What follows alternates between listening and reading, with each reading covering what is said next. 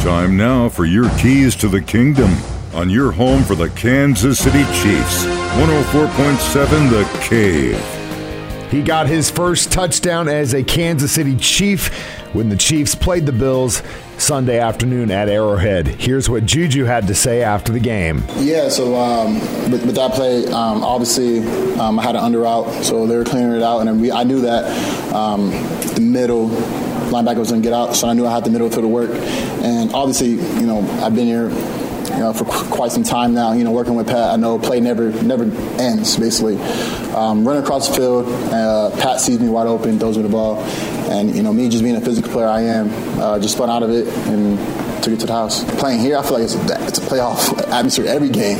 Um, you know, with the fan base and how crazy it is. But yeah, you, are talking about a great opponent, a great opponent like the Bills. Um, you know, I played them when I was in Pittsburgh, and you know, playing here, it's the rivalry. It's it's it's a crazy atmosphere. Um, so, and I hope to see him again soon.